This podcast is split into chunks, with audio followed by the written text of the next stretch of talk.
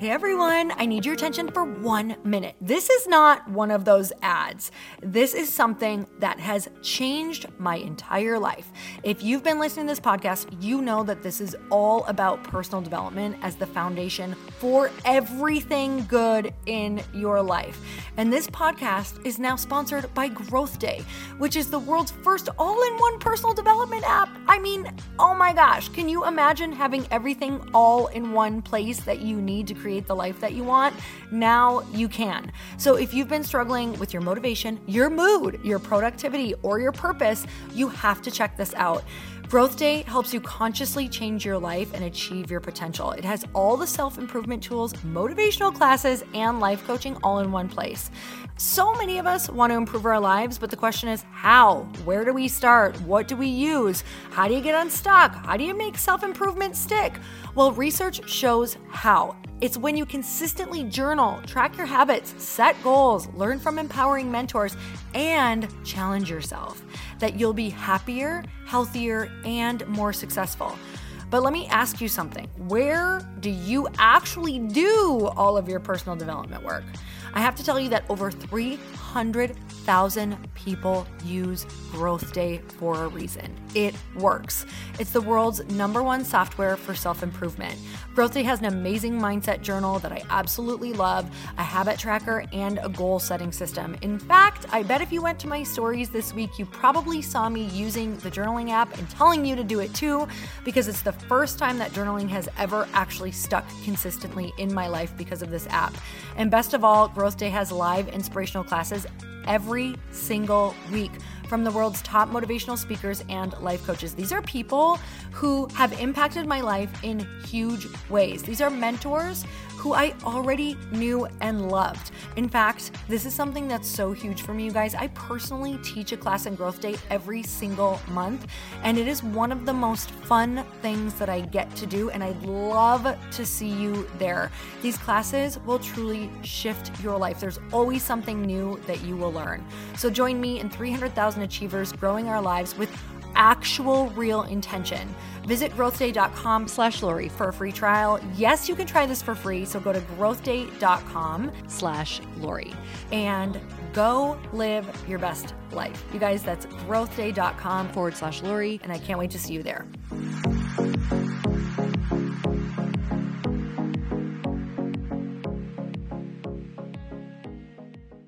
Everything I'm doing is about putting love into form. Mm-hmm. And so if we can be pulling from that place and creating from a space where we're in a feeling of love and excitement, it's going to translate.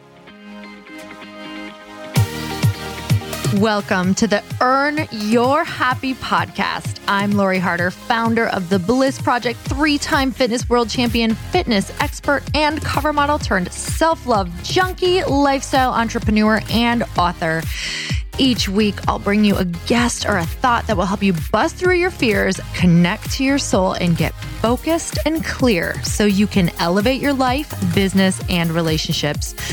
We don't wait until we're ready for someone to tell us we're good enough. We take what we want and we anoint ourselves. Get ready to earn, own, and unapologetically rock your happiness every single day. Are you with me? Here we go. Hey everyone, welcome back to the show. I'm so excited you're here and you are going to love this episode. Let me just tell you why. Because I have someone on who has inspired me for quite a while. And when I say inspired, I mean just really made my heart leap and mirrored back to me something that I knew that I wanted to do, but it scared the crap out of me. Have you ever felt that way? So, this human being truly is going to possibly shift quite a few things inside of you. So, I'm going to tell you one thing before I introduce this person. This is a podcast that you're going to have to listen all the way to the end because he offers one of the most special gifts in the world that he is going to do through some of his spoken word poetry. So you do not want to miss it. Definitely stick around to hear what has inspired and shifted my life beyond anything I can tell you. Let it consume you. Close your eyes. Maybe you want to be somewhere that you can sit down or you're walking outside in nature because it's going to rock your world. So, meet my guest, Adam Roa. He is a transformational artist who is committed to using creative energy to catalyze change on the planet. He's a modern day renaissance man. He's constantly creating a variety of artistic projects, including conscious film, music, and spoken word poetry. On a quest to discover what it means to be an empowered man, he is known for sharing his journey with radical authenticity on his reality based YouTube show, The Art of Choosing Love. You guys, if you haven't seen it yet, definitely go watch it, as well as his amazing podcast, The Deep Dive with Adam Roa. So here we go. Adam, I'm so excited to have you in person, in the flesh, on the podcast. When you gave me the in person option, I said that that gets to happen. I know. I literally like. I just think that like you kind of were talking about. I do a lot of Zoom, but I mm-hmm. when we're in person, I just feel like I tend to go with the flow even more than I would. Mm-hmm. Yeah, there's no replacement to sharing energy in person. It's just kind of magical. Yeah. We're designed for it. It is. And you know what? It's good for me because sometimes my super introvert can be like, "No, Zoom is really awesome." And mm-hmm. then and then when I get in person I'm like, yeah, that was way better. I mean, if you think about it, that means that the our energy is being filtered through the energy of technology, like the frequency of technology, yeah. right? And mm-hmm. this is human to human. Yeah, until they can learn, you can like press a button that like helps upgrade that energy. Then, yeah, totally. That's why whenever I do podcasts by Zoom, I'm holding like a crystal in my hand or something. Yes, Totally. That's really funny. I have crystals downstairs on my desk and I'm typically always either playing with them or have like one over my heart or something because mm. number one, I'm always playing with things, but whatever. yeah. yeah. I mean, the crystals are a good thing to play with if, yeah, if you're going to choose anything. It's right? very true. So I'm so excited that you're here because you have been kind of a uh, someone that I look up to on my spoken word journey or my mm. poetry journey or whatever the hell it is that I'm doing right now. Um, Your own unique poetic own, expression. Just whatever's coming through. Mm-hmm. Um, so I always love talking to people like you because I think that there's this part of me that just, I get a mirror back to me of what is possible. So you are, I think being able to see you perform in person too has recently just been, have you ever had those moments where you see something or someone and it just like reminds you of what's possible for you. That's how I started spoken word poetry. Do tell. Yeah, gotta, gotta I was, hear it. I went to an event in Santa Monica where it was several speakers, like 15 speakers, each getting about five, six minutes to just go up and give a brief talk. Yeah. And the last speaker was a spoken word poet. And mm. I'd never heard of spoken word poetry. I'd never seen a performance poet before. Wow. And the moment that he started, it was a lightning bolt in my system that said, You can do that. Wow. And I stood up and I went up to him afterwards and I said, Hey, I'm, I'm a filmmaker and I would love to make a film of one of your pieces of poetry or something, thinking that my the inspiration was that I could do it for him. Oh. And then I went home and started writing. And uh, within three days, had written two pieces of poetry. My first, not poems ever, but my first performance poems, my first, yeah. my first like slam poetry. Mm-hmm. And the second one that I wrote within the first three days of, of starting was You Are Who You've Been Looking For, which is oh the one gosh. that just went viral, 130 million, whatever views. And that's the second one I ever wrote within three days of saying, I can do that. Wow. Okay. Like I literally felt that in my entire body when you said that because I want to I, I want people to understand who are listening, like how quick when you say yes and when you recognize it that I can actually come because I think majority of the world from what I hear from a lot of people is that there's so much prep time and there's so much in their in their head time and there's so much just like waiting to be good at something before they can release something when sometimes when you recognize it and it's a yes and it's in there it's almost like that person has just basically unlocked a part of you that was mm-hmm. always there but you just needed to see like an example of it mm-hmm. so for you what was from the moment of wow i have that in me to releasing it was there a period of time before actually sharing it with other people? No, I started I started to share it with my girlfriend basically mm-hmm. when I wrote it. And then I shared it with it's so funny because how it happened was I wrote this first poem and have you you haven't been to my spoken word poetry show, right? Permission Not to, to your actual show. Yeah. No, I've just seen you perform at other people's. Yeah. So yeah. that show has six pieces of poetry. The first two that I wrote mm-hmm. actually make it in there. Like they they they mm. came out and if uh, if I were to show you the journal that they're in, they came out with very little scribbles and rewrites. It was basically just straight through. And I wrote the first one and I read it to a group of friends and they said, Yo, you should do your next one about you are who you've been looking for. I said, mm. Great. And so I went home and within, you know, 24 hours I, I had written it.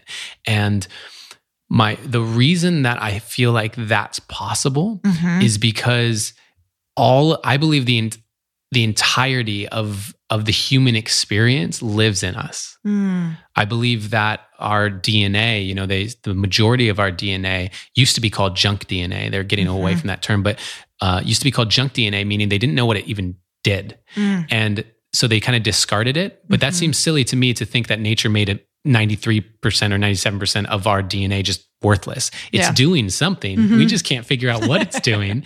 and so when I think about all the amazing humans on this planet who are doing amazing things and recognize that they're doing it without anyone knowing what 95% of them is actually even made of, mm-hmm. then I feel as if your ability to sing, your ability to play every instrument, your ability to do math at genius level, all of that actually lives in you. Mm. It's just whether we've created the the keys to unlock those codes in us, whether we've created the neurological pathways in just the right way for the singing voice to come through.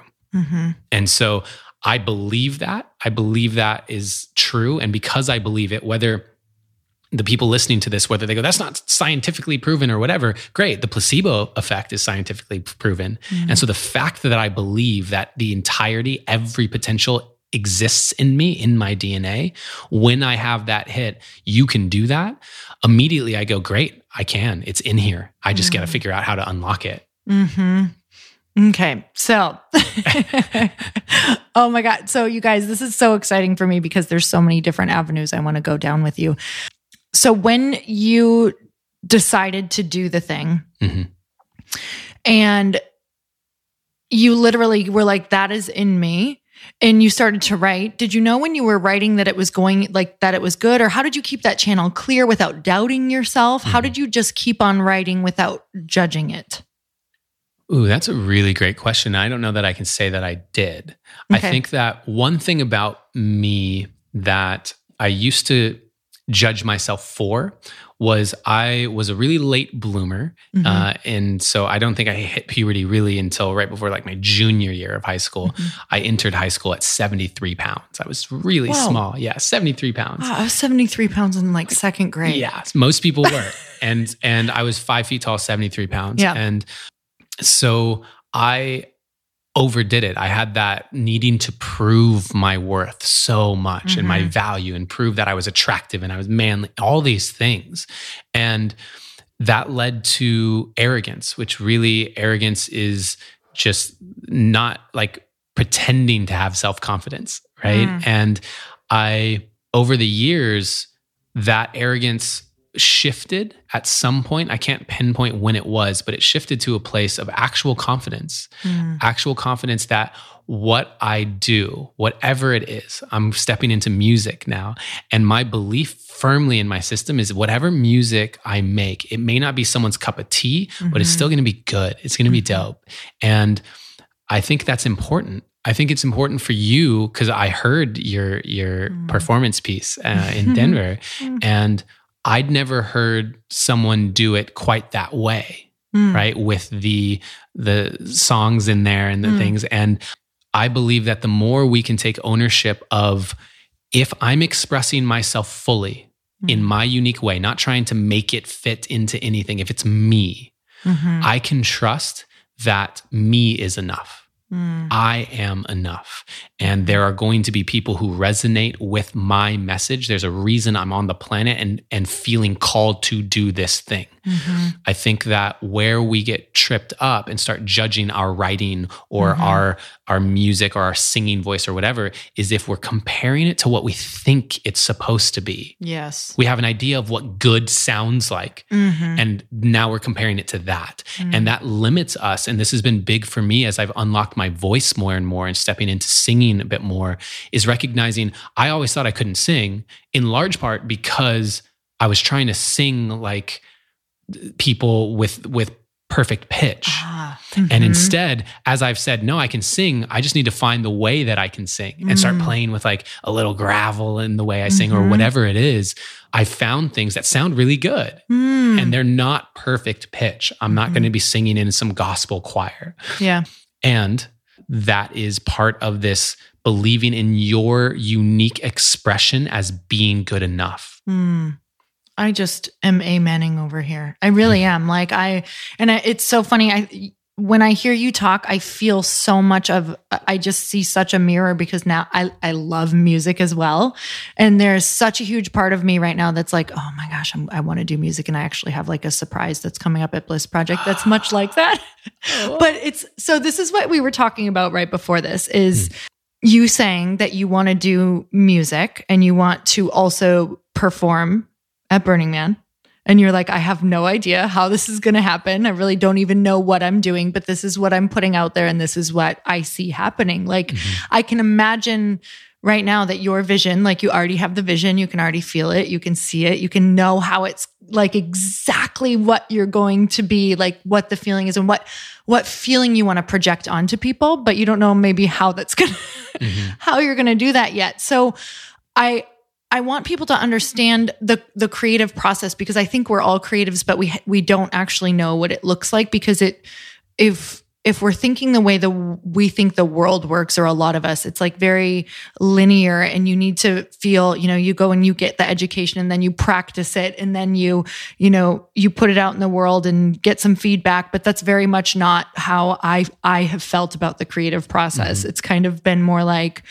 um nothing feels sure but it feels good for me. Like mm-hmm. it needs to come out, but at the same time, it's like, I don't know. This feels good for me, but I don't know if this is crappy or not. Here's the vision that I see. I have no idea why I'm seeing this massive vision, but I know it's for me and I'm supposed to act on it. So for you, you see that vision, you, you don't know the how. Can you share with people what it actually looks like and what it actually feels like and how you actually make it happen for you? Yeah, I actually, it's funny. There's two pieces to that. One is the visioning stage that we're talking about, and one is the actual creative process. And mm-hmm. so, speaking to the first part, which is this visioning stage, um, yeah, I've set a goal that I will DJ a two hour set of mostly my own produced music uh, at Burning Man this year. And I don't know how to DJ, and I haven't produced my own dance music before. And uh, I don't have a, I've never stayed at a theme camp at Burning Man or anything. I don't have like a, a set place I could just say, hey, let me do this. So I have love no, all of this. I have so no idea yeah. how it's going to manifest. Mm-hmm. And I know that it's going to happen mm-hmm. just because I've decided it's going to happen. Yeah. And the thing is that along the way, when we set a big vision, the moment that we decide that that's what's happening, our brain actually starts to put the puzzle pieces together. Mm-hmm. So I've already started thinking about, oh, I have this person and this person and this connection. And my brain has started to do the work of putting the puzzle pieces mm-hmm. together to make it happen. Mm-hmm. And the, that's where the ownership of it is so important. So many people have this in the back of their head. I want to I want to create a music album. I want to start this app. Mm-hmm. I want to launch this business and they don't take ownership of it. They don't actually declare it as the thing that is happening mm-hmm. and therefore their brain is at most maybe 25% doing the work. Mm. But when you commit 100% saying this is happening, your brain commits 100% to it. And one of two things is going to happen. You are going to make it happen a reality it's going to actualize or everything that's in the way of its actualization will show up and rise to the surface mm-hmm. because that's your subconscious and the universe saying hey here are the things you have too much self-doubt you have mm. uh, you're too insecure about your singing voice to make the album like whatever that is will rise to the surface as saying hey here's your your learning here's your mm. curriculum in order to become a match to that so that's why it's so important for people to dream big and like claim it and own it mm. um, from a practical level of just getting your brain to support you and getting mm. your reality to shift around you. And even I'll give a, another example that just popped into my head, but imagine you're at a, a coffee shop mm-hmm. and someone next to you speaks about how they're helping organize a, a, a, stage at Burning Man. If you haven't set that goal, that might be one of the things that your unconscious mind filters out and you never hear it. Mm-hmm. But if you've decided that and your unconscious knows that's what it's working towards, that definitely hits your eardrums and you process that and you have the option now to go say, hey, hey my name's adam et cetera et cetera and that mm-hmm. could be mm-hmm. the very thing so that's that's the visualization part that i think is really important and then when you go into the creative process i actually teach a course um, i have an online course about the creative process called mm. unlock your inner artist mm-hmm. and i've broken my creative process down into four steps because it's non-traditional mm. i i believe that the role I believe that anything you want to create, so Lori, whatever your music project is, etc., mm-hmm. every iteration of that, every version of that exists. Mm. Right. We live what this table that's in front of us, right? It seems solid, and yet most of it is is potential energy. Most of it is empty space. Mm-hmm. And so in that empty space, what we have is infinite potentials. And so the version of your music project that flops is out there. The version of your music project that's a massive hit far beyond anything you could even imagine also exists out there. Mm-hmm. And the mm-hmm. question becomes as you're creating, which one are you a match to? Mm. Which one are you pulling in and therefore is being expressed through you? Mm. And so that that process in my opinion, what an artist does is connect to a frequency of information, pull it through them, and then put it out into the world as art. Mm. And so, what we're pulling from, are you pulling from the one that flops? Are you pulling from the one that comes out in its highest form and creates the biggest impact? Mm. Do you know when you're in each one? Like, is one definitely like, oh, I'm pulling from the version that flops right now because this feels a certain way, or how do you how do you differentiate? Well, the the biggest way that I feel I can tell for mm-hmm. myself is the actual feeling in my body right? Um, when I've worked on poetry before, there's times where I'm working on the poetry and it feels mm-hmm. so frustrating. Mm. Like, oh, I can't figure out this next section or, or whatever it is. And I know that if I force myself to mm. sit there and work on it, I'm actually pulling from a place of feeling like I don't know and feeling frustrated and feeling all of these things that aren't actually what I want the piece to feel. Mm-hmm. I want to be pulling from a place where it's coming through me in a way that feels expansive and exciting and full of love. Everything mm-hmm. I'm doing is about putting love into form. Mm-hmm. And so if we can be pulling from that place and creating from a space where we're in a feeling of love and excitement mm-hmm. it's going to translate it's going to to make its way out we have been in the the like speaker circuit and podcast interviews and that sort of mm-hmm. thing and when i interview people on my podcast it's like I can tell who wa- is excited to be there. Mm-hmm. I can tell who's actually excited to say the things that they're saying versus the person who's just said them so many times mm-hmm. that you're like, how many times has this person yes. said it? I don't even believe them really. Totally. Um, and we feel that. And the words are the same, but the energy is different. Mm-hmm. And to think that somehow just because we write it down that it doesn't have it's not the same thing or just because we we put it into an email that the person's not going to also receive a frequency of mm-hmm. that um, I think is undervaluing how everything on this planet is frequency. Mm-hmm. Okay, so I have a question around that around when you are uh like this is also what you do for a living basically so creating. Mm-hmm. So for okay, I'm going to use the example of when I was writing my book because dang, there were days when I knew that I was pulling from the what did you call it? The version that flops.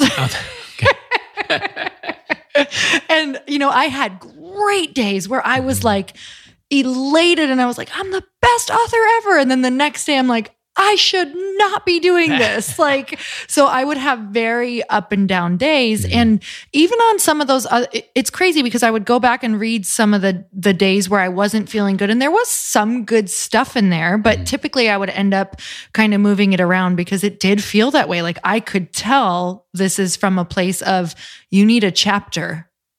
Yeah. I'm like, Oh my gosh. So, what kind of advice do you have around that for people? How do you reset yourself if you're just in this space of, you know, sometimes you have deadlines, sometimes you have a talk that you said yes to, and you are in a shit space in your life, like mm-hmm. shit is going down, and you are like, how do you how how do you know what i'm saying totally the whole first season of the art of choosing love was kicked off from a breakup and then ah. talking about sexual trauma for yeah. the very first time publicly mm. and like so creating while being mm. in an mm. intense emotional breakdown has been like my entire last six yeah. months. So I feel totally happy to talk about that. Yeah. It's one at the highest level, I think everything is birthed in pressure. Mm. You know, life, diamonds, pearls, like everything mm. is is birthed in pressure. Oh, um, I love that. What's mm. important is recognizing that pressure does not equal stress. Mm. Stress is the value we assign to the pressure. Because mm-hmm. that pressure can be uh, you can assign the value of motivation to that pressure. Mm-hmm. Yeah, I'm so motivated because I have this speech next mm-hmm. week and I'm excited to go into this. and the motivation becomes excitement. Whereas the pressure, like, oh my God, I have this speech and I have so much to do, now it becomes stress. And that mm. stress becomes all these other emotions, right? That mm-hmm. now you're pulling from the flop. Mm. Mm-hmm. and so when when we start there and we recognize the pressure is healthy, the pressure is healthy. Yeah. The stress is optional. Mm. Uh, that's been hugely impactful for me. And then the the next stage of that is recognizing that I have experienced, and I'm sure as an author you have experienced this as well. Those moments where in an hour you knock out so many pages where you go, "Whoa, that was incredible!" Mm. And then in the next day not get as much done as mm-hmm. that hour mm-hmm. of just flow state. When we can get rid of the idea that the actual time spent in front of the computer or the mic or whatever it is, is equating to the value or the efficiency. Mm. When we let go of that, then what we arrive at is recognizing that actually the most efficient thing we can do is make sure we are in our highest aligned state mm. so that we have the highest probability of entering into those flow moments and getting a whole chapter knocked out in an hour. Mm-hmm. And if you could look at it and if someone said to you, okay, I guarantee if you just spent the first four hours of your day meditating, and eating really good, healthy food, going to the gym, going to yoga, getting a massage. And then you went and you worked on your book. And I could guarantee that for the next two hours, you will get as much done as if you had spent all of those hours in front of it, mm. in front of that computer typing away. Most people would choose that. Mm-hmm. And so few people are willing to trust that that will happen. Mm-hmm. And for me, and part of the Unlock Your Inner Artist course is recognizing so the metaphor i use is that we're all garden hoses mm-hmm. and so you are tapped in wherever you get tapped into mm-hmm. and then it mm-hmm. flows through you mm. the first stage of the process is when you take that garden hose out of the shed and say okay we're going to do this project you get to unkink it mm-hmm. right like take the not no, no water flows through a bent water hose. Right. And so what that looks like is actually getting the part of you that thinks, "Oh, I can't I, I, produced an album last year of spoken word poetry to original composition. And I sat down with the producer and lead engineer on the very first day and I said, okay, who here thinks that they can win a Grammy with this album? And no, they, neither of them raised their hand. I said, why don't you think so? Mm. And he said, mm. I feel like I still have some learning to do to get better at my craft. And I said, okay, awesome. So we can't win a Grammy right now if we think we can't win a Grammy right yeah. now. And so just the part of you that thinks you're not yet equipped to win it, that's the part that we get to work on to unkink the hose so that we can be a match to that potential. And it's not about winning the Grammy, it's just about being able to create the best thing we can possibly create. Mm-hmm. And so unkinking the hose, getting rid of those fears and insecurities and doing the personal development work to be a match, recognizing anything that flows through you is going to pick up all of your crap on the way through. Mm-hmm. And so the less crap you have to, to get in there, like going through rusty pipes, the cleaner, the p- more pure that frequency will come out of you. Mm-hmm. And so unkink the hose. And then step two, connect to the source, connect to the tap. What is the frequency and how do you actually do that? Because that's a process. The, the version that flops and the version that wins the Grammy, those are two different frequencies. And how do you learn to attune to that one consistently right mm. and then the third step is like turning the water on turning the water up and making it a, a massive flow and that's a day-to-day process when you wake up in the morning when i wake up in the morning and i immediately open up my social media and my emails i am in a lower vibe state than if I take an hour, mm. meditate, journal, stretch, and do those sorts of things, make my morning mm-hmm. smoothie or whatever. Mm-hmm. And then the final one is spout it out, which basically means if you had a hose, you could use your thumb, you know, to spray the water. You can use a gun nozzle, mm-hmm. a sprinkler, or whatever. And that's how does it uniquely flow through you out into the world? Mm.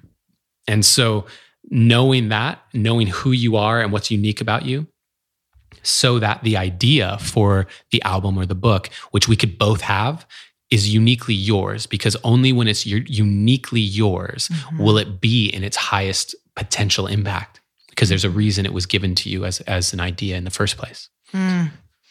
Uh, so many good things there. Um, I, I, can I can literally see moments in my life that you're explaining that I've either applied that or that's happened or I've finally learned that and things have shifted for me. Like even way back, it's it, it's like happening and we don't even realize it's kind of like happening to us. Like i'm i'm thinking mm-hmm. back when i was in the fitness world and i used to do competitions and i did not think that i could win. I was just kind of like oh i'm here. I'm doing this thing. I'm so proud of myself for doing this thing. Well you don't think you can win. Guess what's going to happen? You don't ever win. Mm-hmm.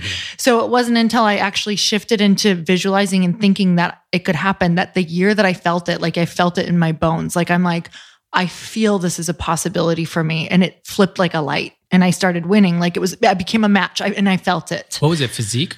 It was, yeah, it was bikini and fitness and figure. Wow. I didn't mm-hmm. know that about you.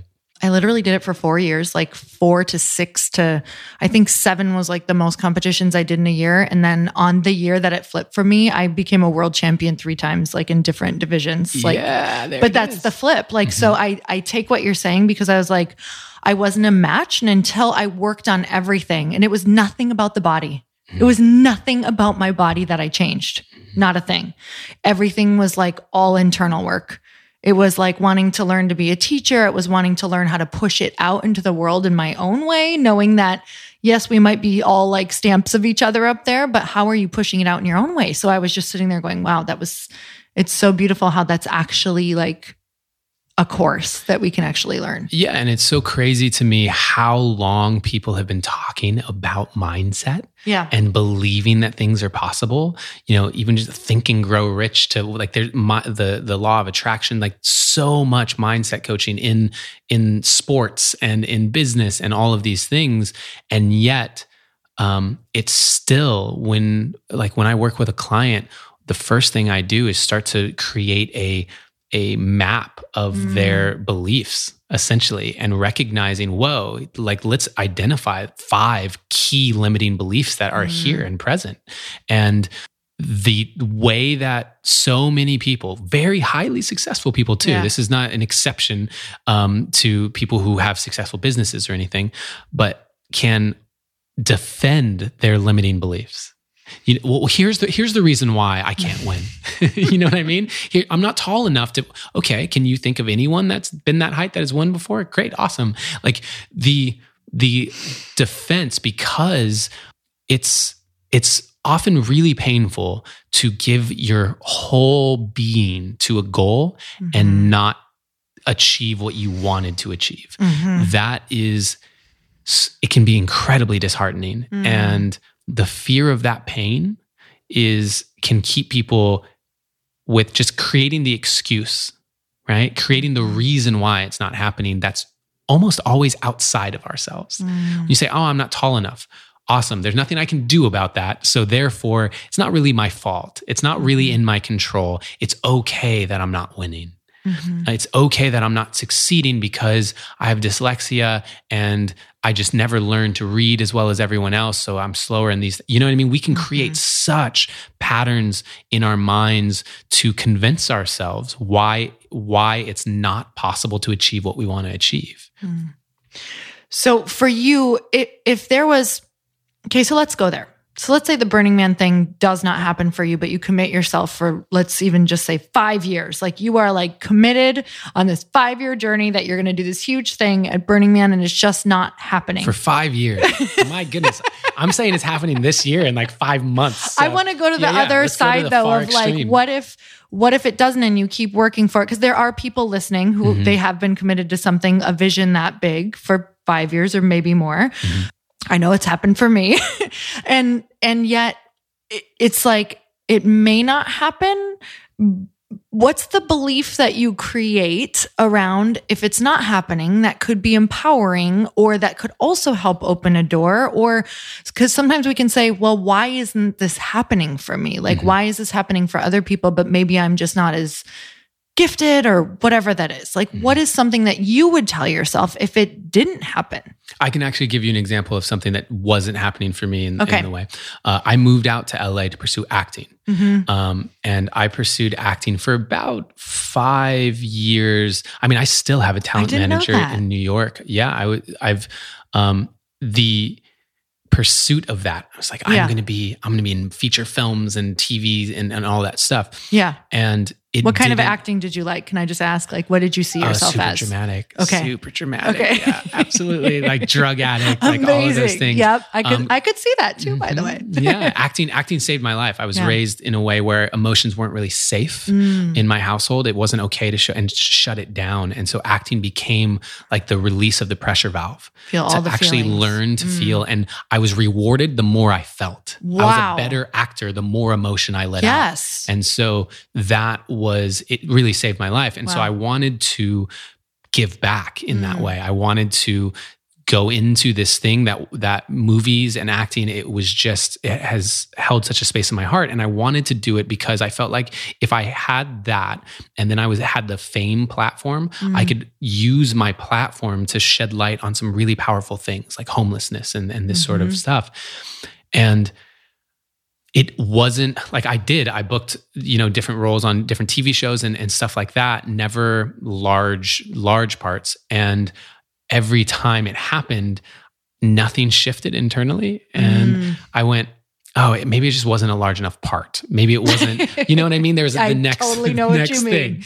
and what ended up happening is I went through the most difficult year of my life. And um, I like uh, my talent manager at the time, I literally, he became verbally abusive. Oh. And I wanted to get out of the contract, but I had been misled in the contract negotiations. And I had to print out my bank account statement and give him every dollar I had to oh get out of the contract. So after like five years of struggling as an actor, I was at a financial zero. I was, someone ran a stop sign and T boned my car and I needed hip surgery and I had migraines. Like all oh of this God. stuff was, was happening. This was 2013. Wow.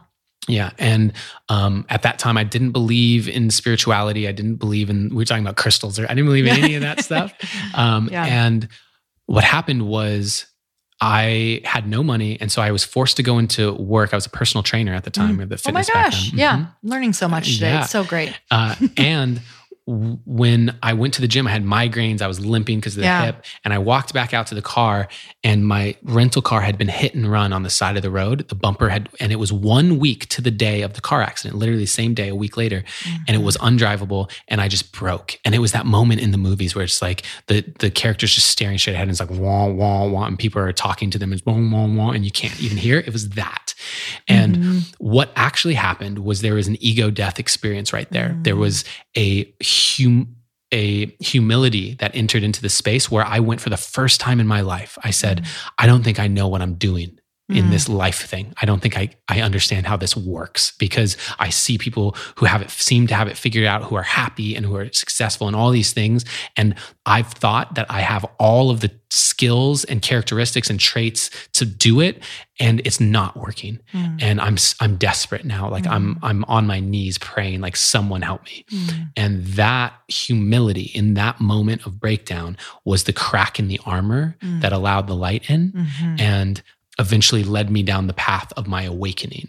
And from that awakening moment, now I look at where I'm at and I look at why I wanted to become an actor and the impact I wanted to make and the ability to feel like Mm. feel. And I look at what I just did with season one of The Art of Choosing Love. Mhm. And I recognize I am directing and producing my own show where it's entirely about feeling your emotions and how to move Mm. through that and creating impact where I get messages every single day from people all around the world th- about Mm. either my poetry or the show saying thank you this is how it's helped me a message just today from someone who said you I was going to commit suicide and your Mm. the day I was going to do it I saw your poem and I didn't and like those sorts of messages and impact that are Mm. that are coming out I recognize I'm living the dream that I Mhm. set when I first moved out to LA to become an actor.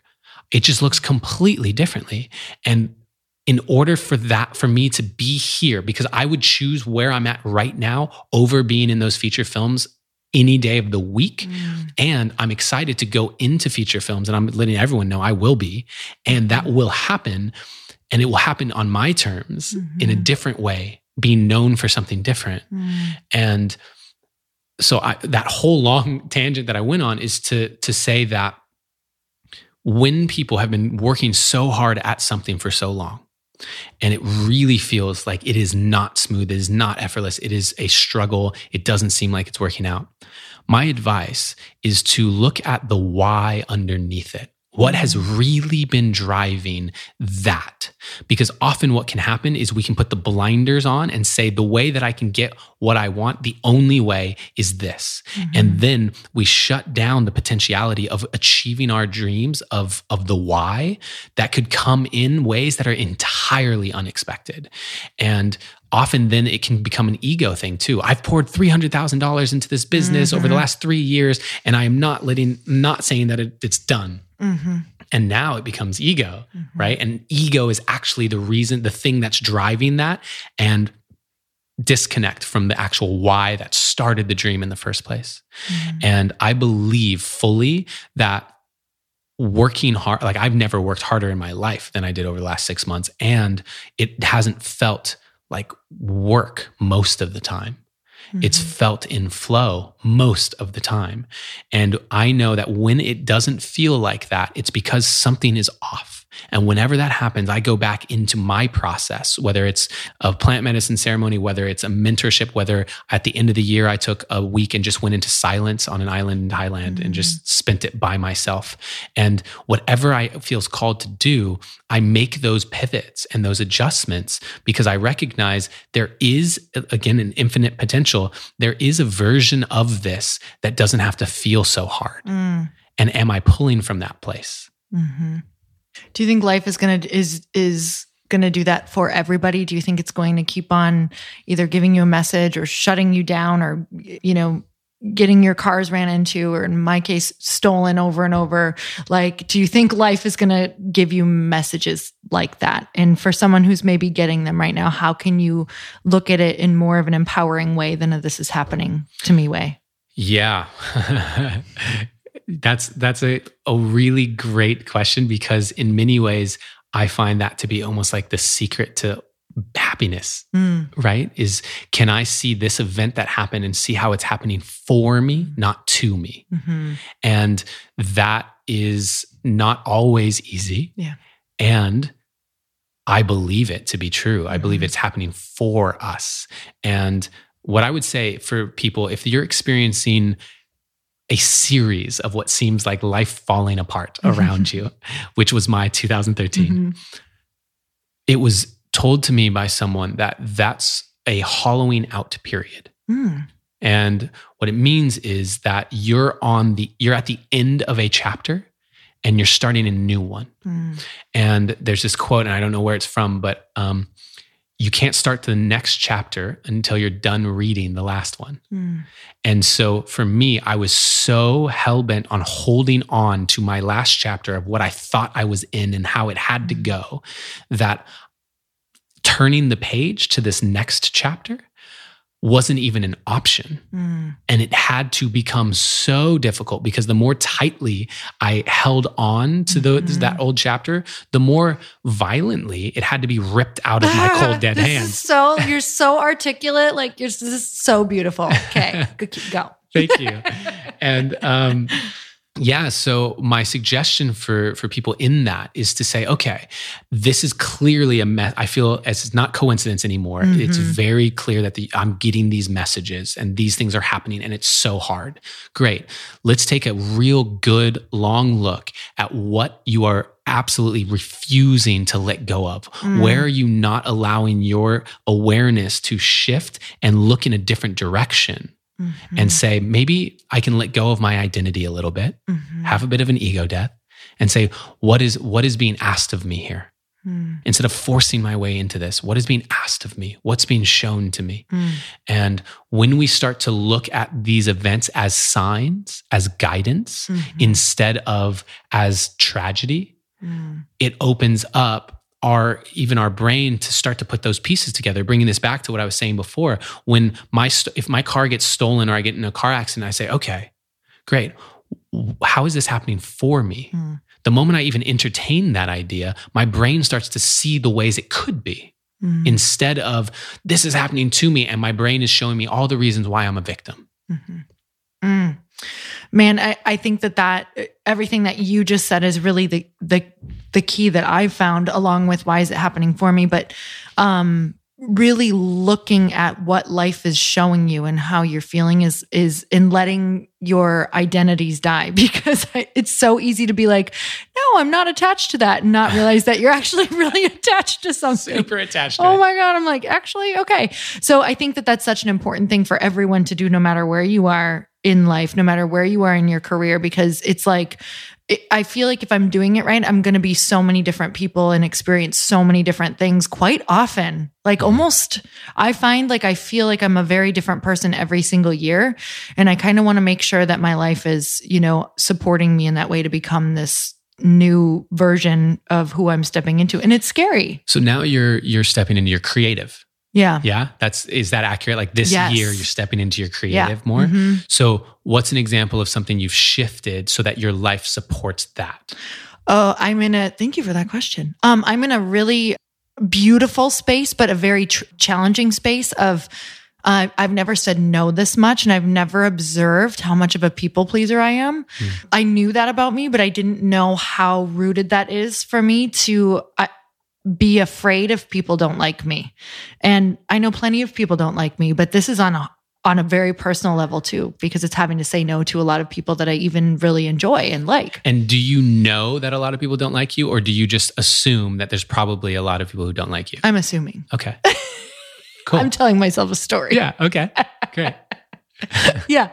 Yeah. Yeah. So it's uh, I'm trying to support myself in space, like give giving myself space, and that's been it's been really awesome. Like because I can now see the space in my calendar, which that alone I feel like opens up a creative door. Like mm-hmm. just even seeing space in your life, which is amazing. What a lot of people don't recognize about the creative process is that most of the creative ideas that come through mm-hmm. come through in moments where you're not actively thinking about it. Mm-hmm. Where, okay, we're going to get together as a team for an hour and brainstorm ideas. Great. Yeah. And then we're all going to go out and do our thing, go to the gym or whatever it is, mm-hmm. And then, mm-hmm. ha- like, it's still running in the background.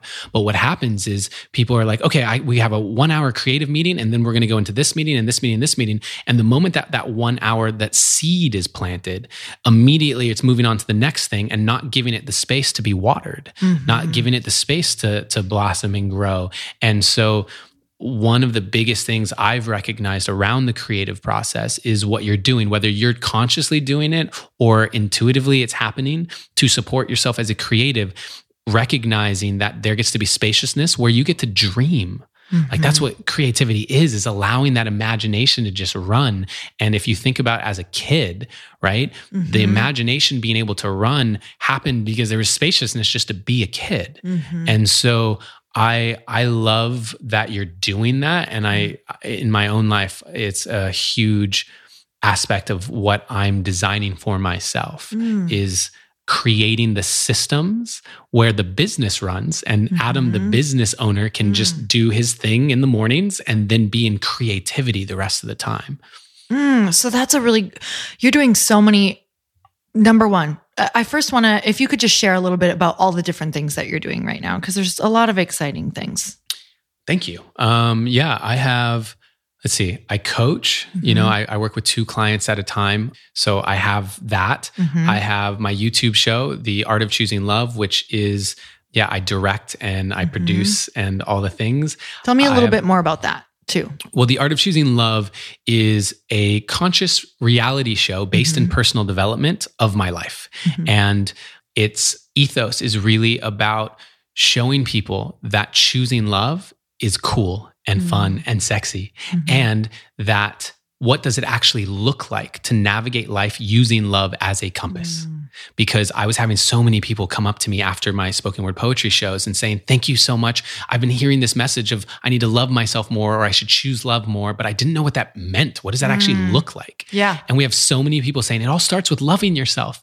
Great. What does that yeah, look like? They don't have that example. Like we don't have our parents to look at. We don't, mm-hmm. a lot mm-hmm. of us don't have our friends. We can't look at really media or we don't get to actually in the day to day, what does that look like? In a day to day, in yeah. the little moments in yeah. between the big milestones, what does choosing love look like? And yeah. I recognized that where I feel my unique willingness is, is that I believe that love is embodied in me. Hmm. I actually believe that in every moment I'm choosing love to the best of my ability. And I believe it so much that I'm willing to put a camera on every moment and make nothing off limits so that you can see what's happening in those breakdowns. You can see what's happening in the frustration. You can see and how I show up in that so that you can apply that to your own life. Mm-hmm. You can, uh, I'm not telling you you're going to do this because how love looks for you, the loving choice in any given moment is unique to you. Mm-hmm. I can't tell you that's the loving choice or that's the loving one. You get to decide that. And it looks different for everyone, but there are some commonalities. There's a way for you to get reference points of, oh, that's what it looked like there. Awesome. And now apply it to your own life. And so that's kind of the point of why I created the show. And we're a full time traveling production team all around the world. We, we're leaving for Costa Rica in February, Bali in March, maybe Jordan and Lebanon in April, wow. Full blown. And so I have that show. I have my podcast, The Deep Dive, and I have uh, my spoken word poetry show, Permission to Think Freely. I have my album of spoken word poetry that I tour in ceremony called Permission. I have this music uh, career that I'm mm. I'm embarking on, mm-hmm. learning how to DJ at in order for Burning Man. Yeah, all all of those things. And meanwhile, you know, running this team of uh, I think not full time, but I think we have like eight people, eight eight people or something like that, and being the CEO of that at the same time has been pretty interesting. How do you switch modes? because we all have to switch modes like from the it, from first of all can we call on creativity like can you actually schedule it because there are times there are times there are times I'm like, dang, this might be the only day I get to sit down and write for this thing that I'm doing that I want to be mm-hmm. doing. And the pressure, you know, can be healthy because sometimes I'd be like, well, maybe I'll just go to the beach again and get inspired. Mm-hmm. Yeah. but I don't have my pen with me. But can you call on it? And how do you compartmentalize? And now you're like, okay, now I'm putting this hat on. So what what do your weeks look like when you're doing that? That's a lot of stuff. Well, I can tell you what I'm designing okay. right now. How about that? Because yeah, yeah. I've been figuring it out and I don't feel like I'm an expert. I can tell you what I feel like is most conducive to me from experience now and how I'm setting it up, which is I will be checking my email twice a day. Okay. I will mm-hmm. check my email in the morning and I will check my email in the evening. Mm-hmm. And so um, I will also check our project management software, uh, Asana, and go in there. And every morning I will get in there. So, what I know is my mornings, I know for myself, I'm more productive in that logical, linear, analytical mind in the mornings. Yeah. That's just me. I wake up and I'm like, whoa, and I got like mm-hmm. all that stuff. And so, I want to design it where by 11 a.m., uh, 12, 12 at the latest, I'm done with emails, project management, all of the logistics. I'm mm-hmm. done with that. Then, after, by the way, that's after my morning practice of meditation mm-hmm. and stretching and stuff. Uh, then, let's say ideally 11 a.m. to 2 or 3, that's when I'm in my social let's do podcasts let's do mm. uh, meetings lunch meetings that sort of thing because i'm in that daytime good energy yeah phone calls podcasts etc between that time by 3 p.m each and every day i am shutting off mm all of that and being creative. That means mm. playing music, writing poetry, reading books, mm. like whatever that looks like for me. I will check my email one more time at the end of the day in case there's anything that's important that I want to move forward in the night because there's so many different time zones and my COO is in in London and like mm-hmm. that sort of mm-hmm. stuff. And I've set it up where where there's it's going to go through two filters. Any email that comes in goes through two filters before it ever gets to me. Mm-hmm. So I know that the emails I'm dealing with in the morning and the evening are important. Mm-hmm. And if anyone needs something in a shorter time window than 24 hours, they need to call me. Mm. And so, like, I'm designing that because what that does is allow me not to. What I recognized I was doing was throughout the entire day, I was thinking, I should check my email in case there's something, because not knowing what's important or what's not important at any moment, something important could come in. And it was taking bandwidth up. It was keeping me in this CEO role mm-hmm. and not being able to fully release into artist creative. Mm-hmm. And by setting this goal uh, for the Burning Man DJ set and creating that amount of music in that window of time, I get to prioritize it. It's mm. forcing my hand to prioritize it. Mm. Otherwise, I'm not going to be able to execute. It's not going to happen. And the entire world is going to see that. Mm. And so, anyway, that's what I'm designing because I recognize for me, it's about being in the frequency of creativity.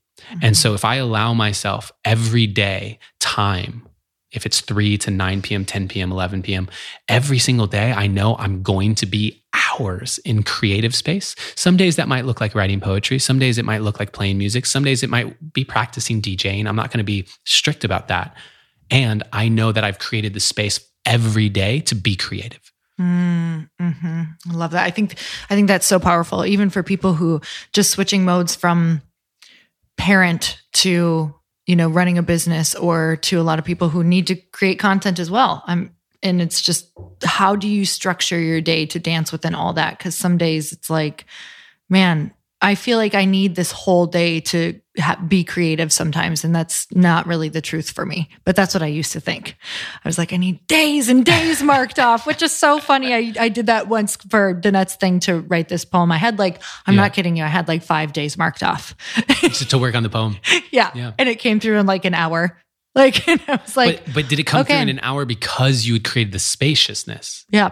Do you know what I mean? Yeah. Like, did totally. that just allow your system to be like, okay, I got a time? Yeah. And then it came through. Totally. As opposed to if you if you had known it'd only be an hour and you only scheduled an hour, oh, would yeah. you have gone into that like, okay, I have an hour, and that becomes like we said, the pressure becomes stress. Yeah. Right. I can't even tell you the level of trust though, because it's not even, I can't describe how it even really happens yet. Cause it's just like, I just have to be like, somebody take the wheel. Because yeah spirit driven because this self doesn't feel capable of of that sometimes. So mm-hmm. it's like going into another realm.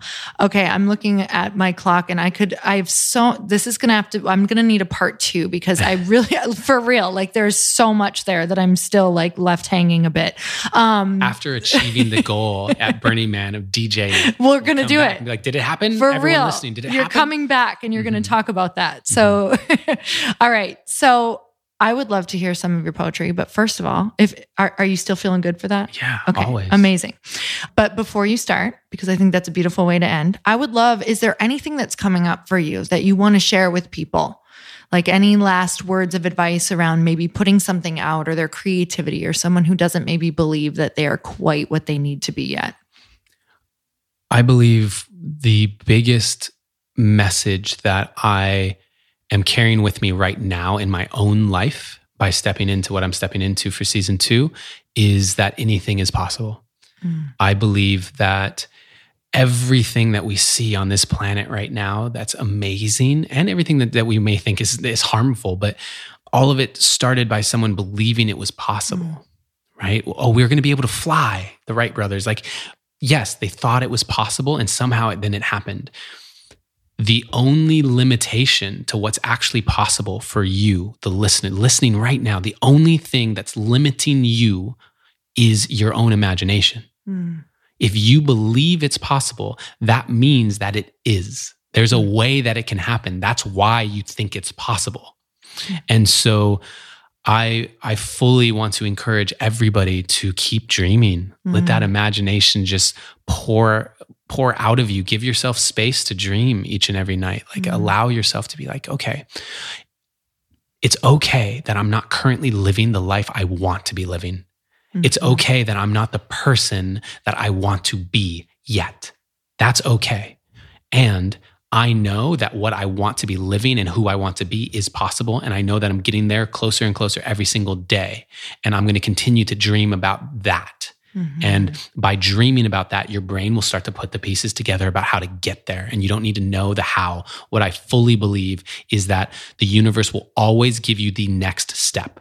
So many people don't take the next step because they're waiting to see the third and the 4th mm-hmm. But you can't even see the third and the fourth until you've taken the first and the second, because that's going to give you the information you need to even understand those directions. Mm. And so I believe fully that if you sit and think, this is my dream life, this is what I want, it will become clear what the first step is. Mm. And then you just take that and take it one step at a time. Mm. So true. It's been so true for my life. Thanks for that reminder. yeah. so, for me, for me too. I could do it over and over and still be like, but I want to, can I get a peek at the fourth step? can I just get a hint that yeah, the fourth step isn't going to be awful? Yeah. oh, so do you know what you want to share? Yeah, I'm I'm going to share the poem that that went viral because it's a message that every time I say it, it's just as much for me as anyone Yay, else. I love that one. Yeah and it's called You Are Who You've Been Looking mm. For. You are who you've been looking for. So stop looking for more unless you're looking in a mirror because it's about time for you to see clearly that you are who you've been looking for. And that empty feeling you got, that hole in your chest, you only got that feeling because you think you're not blessed with everything you need. You see, we live in a consumerist society, which means they need you to buy stuff. And the easiest way to sell it is to tell you you're not enough. Buy this car, you'll get girls. Buy this bra, you'll get guys. And we're seeing it so much that we start believing these lies. But the truth is, yeah, the truth is, the makeup they're selling to make you feel prettier is the same makeup you buy to stop feeling shittier about this lie they keep telling you that you are not enough. And what about the movies we watch, all the shows on TV? The more I watch, the more I see I need you to complete me. Huh.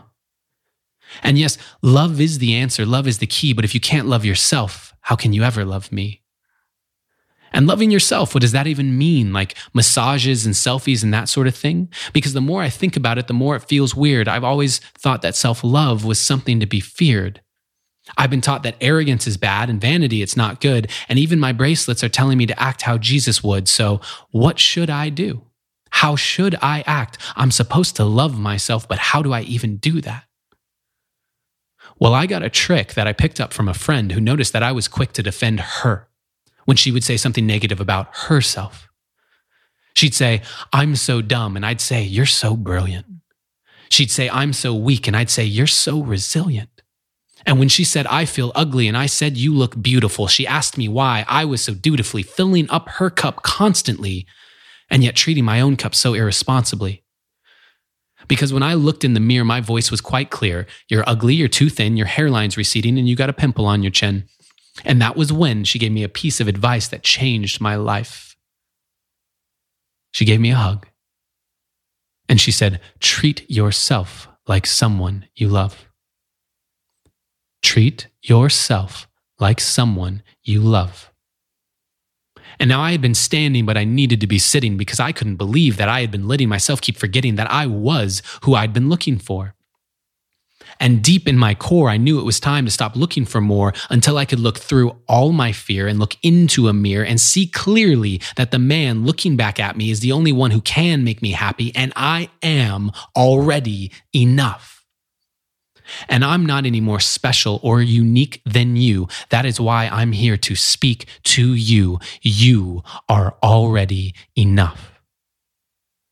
And when you start to see that, you will start to be that. Your world will get brighter, your load will get lighter, and you can see that with life, you can be a lover, not a fighter. And that life, you deserve it because you are worth it. And there's no point in letting yourself keep forgetting because no matter what you say or do, you are perfect. And so today, I hope I leave you with a direction correction away from the flaws you see in your reflection. They aren't flaws to me, they are simply protection against all the doubts you have of your perfection. So start today. Take a good long look in the mirror and say, I am who I've been looking for. Hmm that just like in person just I it's made me cry several times. but it's so good. Thank you. Like I I truly want to thank you for reminding me you're one of those people and I know you've had many in your life and it's such a gift when people step into who they truly are and to your like this is what I want people to hear. When you decide to step in like you have stepped in, you light someone else's flame when they have forgotten and you are one of those people for me that just reminds me who I am. Mm. Thank you. And we're really awesome. Like, aren't we when we do that? I believe that we are nature. We're mm. we've we've gotten this idea that we're separate from it. Like nature's mm-hmm. out there and we're humans and we're destroying nature. Like we are human, human nature. And what lights you up, what actually gets you excited to be alive mm-hmm. is the reason you're here. Mm nature doesn't make mistakes. You're a part of a whole. You're a part of nature. There's a purpose for you. Mm-hmm. And follow that highest joy, follow that highest excitement. I'm really touched that I could be that spark for people. Mm-hmm. It means a lot to me. And because what we, I think what we both recognize is to do that requires courage. Mm-hmm it requires a, a, willingness to take the arrows. It requires a willingness to be foolish and be seen as having failed or whatever, mm-hmm. and setting big goals and owning them. And, and all of that requires courage. And I want to remind people that you can't have courage if you don't feel fear. Mm-hmm. And so that ability to lean into that um, I admire in people like you as well. Mm-hmm. Um, and it's really cool because you and I have known of each other for a very mm-hmm. long time. And only in the last maybe year have really started to like get in person and, and meet each other and talk and drop in more and more. And it doesn't surprise me at all that it's as both of us have stepped more into our creatorship and mm-hmm. ownership of that aspect of ourselves. So I'm really mm-hmm honored and humbled and excited to be continual fuel for each other's flame and direct support for you in in your creative process in whatever way that looks like. Mm, I'm so grateful for you. Like I was this podcast for me was just like soul food. So mm. For real. And I I'm going to share really quick like you were you were someone I was so intimidated by. So intimidated. Oh my god, I could hardly even be around you without being like I can't even tell him that I'm like even thinking of stepping into what he's doing because mine is so stupid.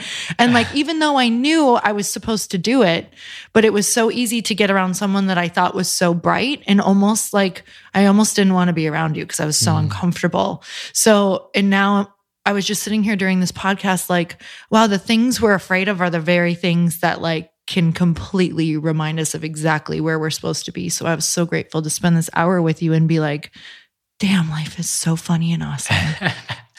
totally. And truthfully, your your your piece was great. I oh, thought it, I thought it was really you. good. I, I gave you the only note that I had, which is memorize it. memorize it. You still haven't memorized it. I'm telling you. I am. Process, I'm making space for it. when you memorize it, it will change the entire yeah. experience. It will bring more of your essence out. So that for everyone who wants to do any speeches or whatever, I recommend that because it creates the space for more of your essence in the moment to come out. I can definitely feel that. Like even mm. when I memorize a paragraph, I'm like, oh, that was fun. What would it be like if I knew the whole thing? Huh. Well, I, I just want to acknowledge you and just say dang, I loved this podcast. like, I'm going to listen to this again. so, thank you. Thank you for everything and just for you being you. Oh, and I always end on one last question, but I was so like into your poem, I almost forgot. So, hit me with it. You are in passing with a stranger, like 30 seconds, whether it's in an elevator or on the street. And it's someone you've never met before, and they look at you and they ask you, How can I make myself happy? What would you say? to remember that always, in all ways, you are seen, mm. you are heard, and you are loved. Mm. If you can remember that, you'll be okay. Mm, thank you so much. And you guys, if you loved this episode as much as I did, make sure you share it with a friend. And until next time, earn your happy. Bye, everyone. Thank you guys so much for spending this time with me on the Earn Your Happy podcast. I am so glad that you stopped by. If you could take one second to share this episode with someone you think would love it, that would be absolutely amazing. And we would be forever grateful.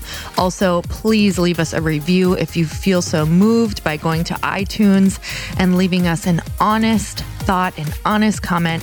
Tell us what you think. Tell us what you want to hear more of. It would really help us out on our journey to helping thousands and thousands of people. Until then, don't forget to earn your happy. Thanks again, guys. Bye bye.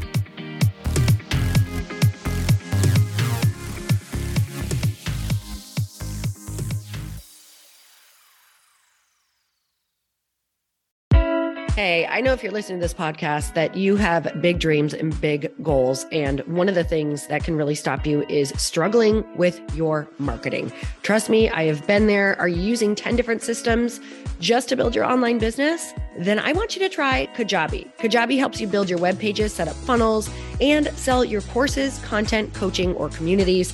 You've been hearing me talk a lot about funnels on this podcast and the importance of your email list.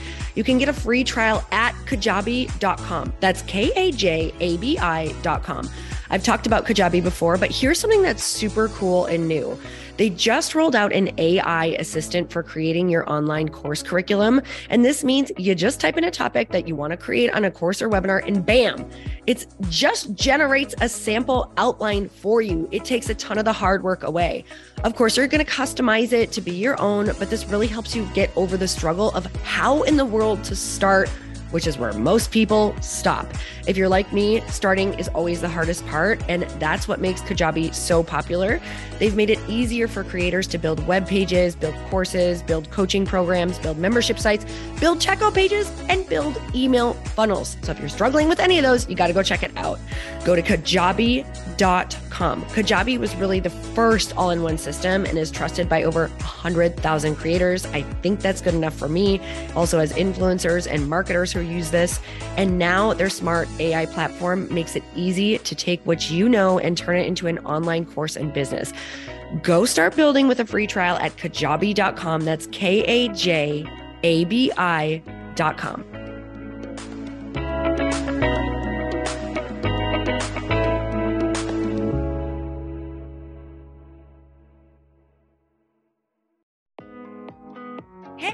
thanks for listening to the podcast. And I want to make sure that you have my phone number, and I'm not kidding. Did you know that I have a community text number for real? My phone number is 310 496 8363. This goes directly to my phone. All you have to do is text the word daily to 310 496 8363. And I literally text you every single day, Monday through Friday. I actually just got done 30 seconds ago texting a bunch of people back. And I talk to you all of the time. You guys, people always ask me how I got my community text number and how it works.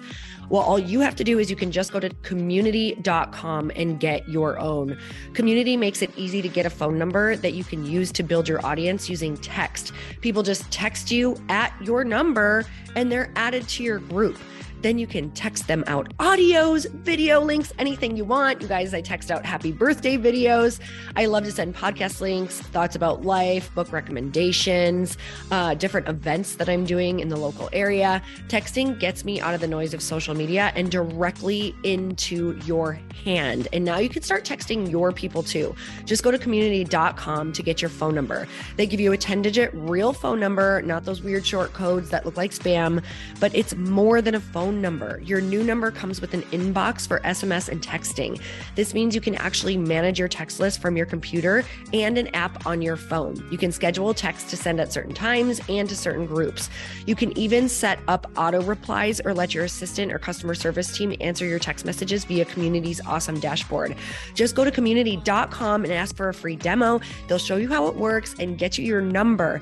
It's time to start texting your audience versus just posting on social media. Everyone uses Community for that. So go check them out at community.com. I can tell you it's not just great for communicating with my audience, but Chris and I use Community and our texts to also sell out our launches. I'm telling you, you get such an incredible response because you really are creating a true, deep sense of community. And it's so intimate. It's freaking amazing. Go check it out at community.com.